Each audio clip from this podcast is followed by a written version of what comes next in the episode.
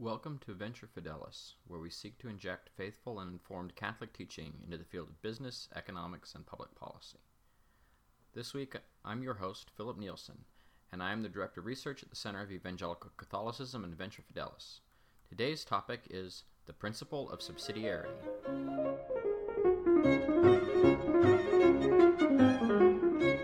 This podcast is brought to you by Venture Fidelis, an initiative of the Center for Evangelical Catholicism. Venture Fidelis exists to provide American business entities the opportunity to possess and exhibit a clearly defined, explicitly stated, and legally expressed Catholic identity. For more information, visit www.venturefidelis.com. Last week, TJ started off by giving a brief introduction to the seven principles of Catholic business. Though we describe these as Catholic principles for business, more broadly, they are principles of Catholic social teaching. As such, they are as much political principles as business principles, and we should think of them as fundamentals of how to act in the public forum. If you remember, we describe these seven principles as 1. The sanctity of life and the dignity of the human person, 2. The dignity of work, 3. Support for the family as the building block of society, 4. The principle of subsidiarity, 5. The role of private property, 6. The need to get past materialism and the sin of greed, and 7. The good of charitable giving. Today I want to zoom in on number 4 and 5, the principle of subsidiarity and the Catholic approach to private property in the free market. This in turn leads to the question of capitalism in church teaching. So let's review quickly what we mean by these terms. First, subsidiarity. Subsidiarity is an organizing principle for the way Catholics understand the public order. It states that societal matters ought to be handled by the smallest, most local, or least centralized competent authority, starting with the family as the building block of society. Only when the family cannot deal with an issue does it move down the ladder of authority to the neighborhood, local government, etc., and devolving into national or international issues as a last resort. Listen carefully how this works. The highest God given authority in society, the building block of society, is the family. This seems backwards from what many people subconsciously think that families and local governments pick up the slack for what the national government cannot do. But the reverse is true. As Pope Pius XI put it, quote, it is a fundamental principle of social philosophy, fixed and unchangeable, that one should not withdraw from individuals and commit to the community what they can accomplish by their own enterprise and industry. This means that according to Catholic social teaching, the burden of proof is always on the broader authority. The ultimate responsibility of education rests with parents, for example. If they cannot do this without their neighbor's cooperation, this responsibility passes to the neighborhood. If the neighbors cannot accomplish it together, it might devolve to the city, or even to the state in the case of very poor cities. But notice, at every stage, the burden of proof belongs to the bigger, more distant entity. Let's just into let's just look into some practical implications of this principle. A government, for example, cannot justly outlaw a parent's right to homeschool, such as has happened at different times and places in the United States, and is currently the law in countries such as Germany, Brazil, the Netherlands, Cuba, and many others. In these countries, the state legally has to grant exceptions to, to a blanket law against homeschooling. We can describe these uh, totalitarian laws fairly um, as fundamentally non Catholic, since this is the exact opposite of how subsidiarity based approach would work.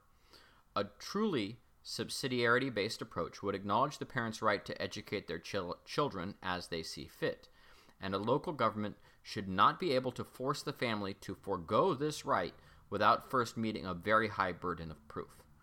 This is because the parents have the primary God given duty to raise and educate their children. Since they have the duty to do so, the state must recognize their right to do so.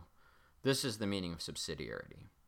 As such, the Oxford English Dictionary defines subsidiarity as, quote, the idea that a central authority should have a subsidiary function, performing only those tasks which cannot be performed effectively at a more immediate or local level, end quote.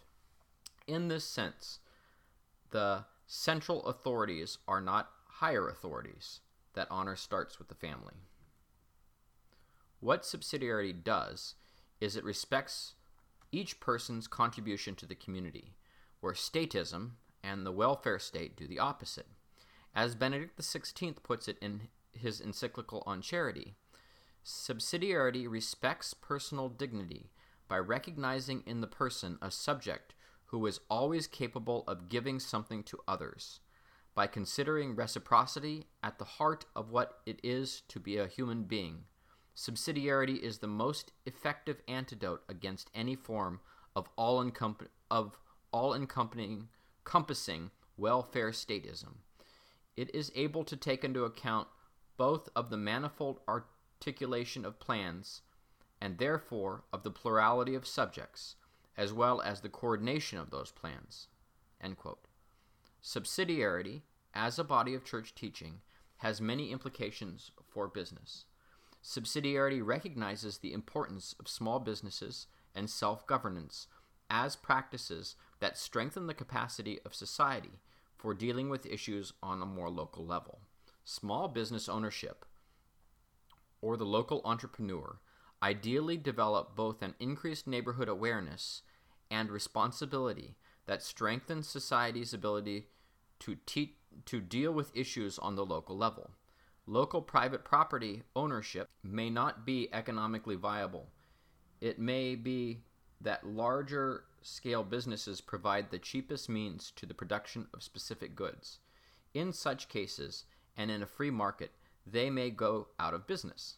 This creative destruction caused by the market might even be good if it means that poor families can afford needed items like books or shoes more easily. What subsidiarity does point out, however, is that the loss of private ownership, or family or local businesses, or local control, hold a hidden cost. This cost has fundamental implications for the local societies. This takes us to the question of private property. Namely, the Catholic Church has always had a very strong opinion in favor of private property. If we take this in the context of subsidiarity, we start to understand why because strong private property laws have the potential to affirm human freedom, the authority of the family, and local engagement. We all know how much cleaner, safer, and better maintained neighborhoods of privately owned homes tend to be than rental neighborhoods. This also tends to be the result tends to result in better stewardship of God's creation, what we can speak of as authentic environmentalism. There is a reason that the greatest environmental degradations in the history of our world took place in communist bloc countries. Meanwhile, all the greatest success stories of environmental cleanup uh, or ri- of rivers or landfills have tended to originate in local initiatives or clubs of concerned citizens.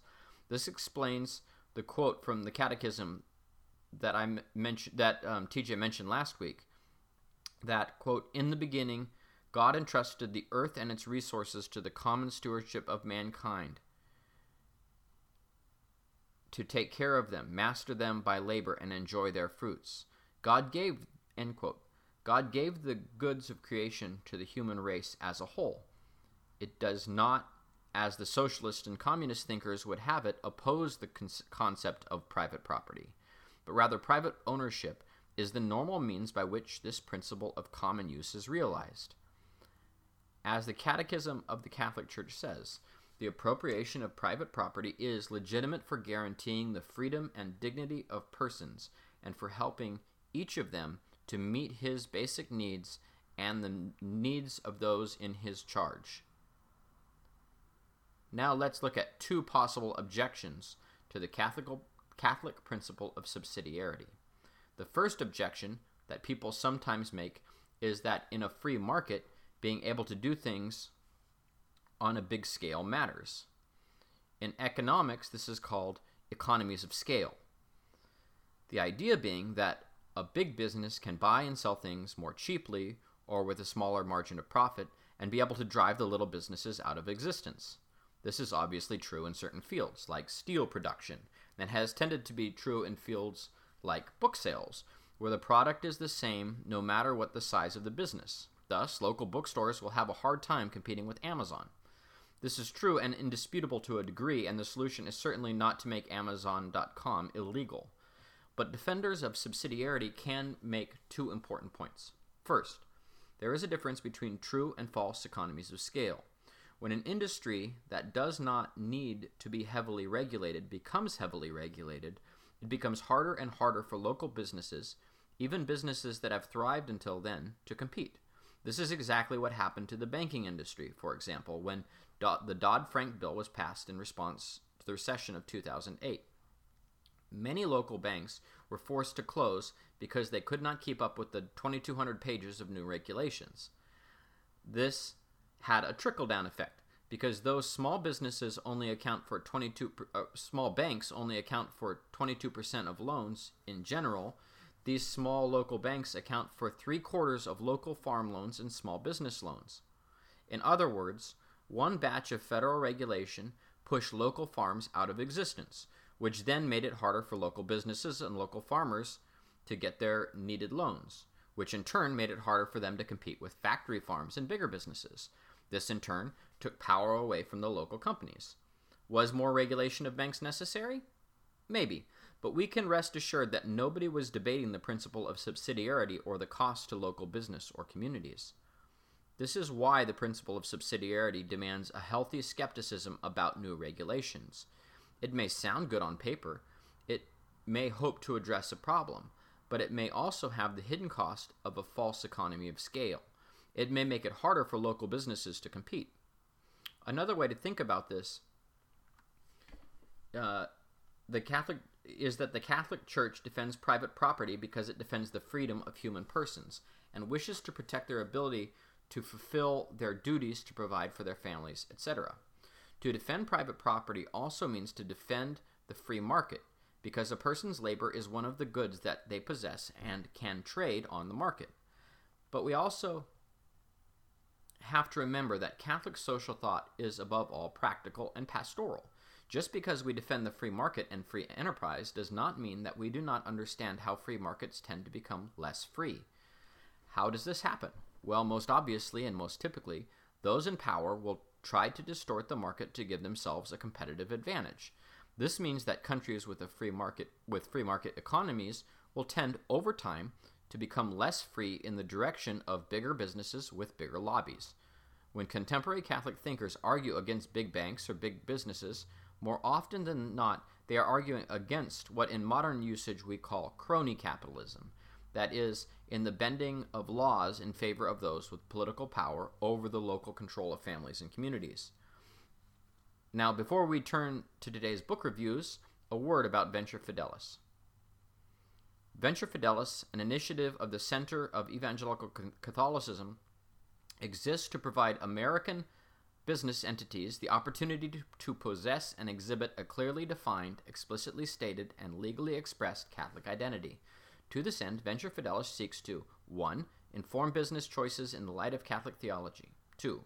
Provide a means of a legally articulated Catholic identity, and 3. Allow for networking with other businesses either as an operator, employee, or consumer for what a Catholic for other businesses for whom a Catholic identity is a priority. For more information or to give, visit www.venturefidelis.com. Okay, time for book reviews. Today I have two books. The first is an introduction to Catholic social teaching in general. It is called Reclaiming Catholic Social Teaching by Anthony Esolen. Now, I found this work to be very helpful in two ways. First, he's a serious scholar, so he drills down to the foundational texts of Catholic social teaching. And as the title suggests, he reclaims these teachings from from those that might give the vague impression that the Church's social teachings favor a vast welfare state. Secondly, Esolen writes with a powerful, clear, and engaging style suitable for those with a variety of levels of knowledge on the topic. As I say, the book is really helpful for framing discussion of social teaching. The only complaint I have about this book, and it's admittedly unfair complaint, is that it does not discuss current political or social social um, a- applications of um, the church's teachings. Um, as I said, this is an unfair critique because though it may have been helpful on one level, Esolen's approach makes it for a much tighter work. The second book I wanted to highlight is by an Eastern Orthodox economist and philosopher named Nassim Taleb, and it's called Anti Fragile Things That Gain from Disorder. Now, in many ways, I would say that this work is the most creative and ingenious defense of subsidiarity written in the last 80 years. This is largely because, though he argues for many of the things supported by Catholic thinkers, such as small business ownership, local governance, artisan economies, and even discusses subsidiarity as a concept, he does so from the perspective of economics rather than morality. This is very helpful because he helps to point out the many reasons why subsidiarity makes for healthier economies and cultures, and why subsidiarity pairs well with free markets to make stronger and, in a phrase he coins, anti fragile economies. I love this book, but my only warning is that for an economist, Taleb can be a little salty with his language.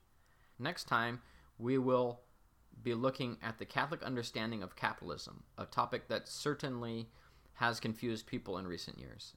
If you have any questions about the Catholic Church's view of politics, social issues, business, or economics, please email them to cec at evangelicalcatholicism.com.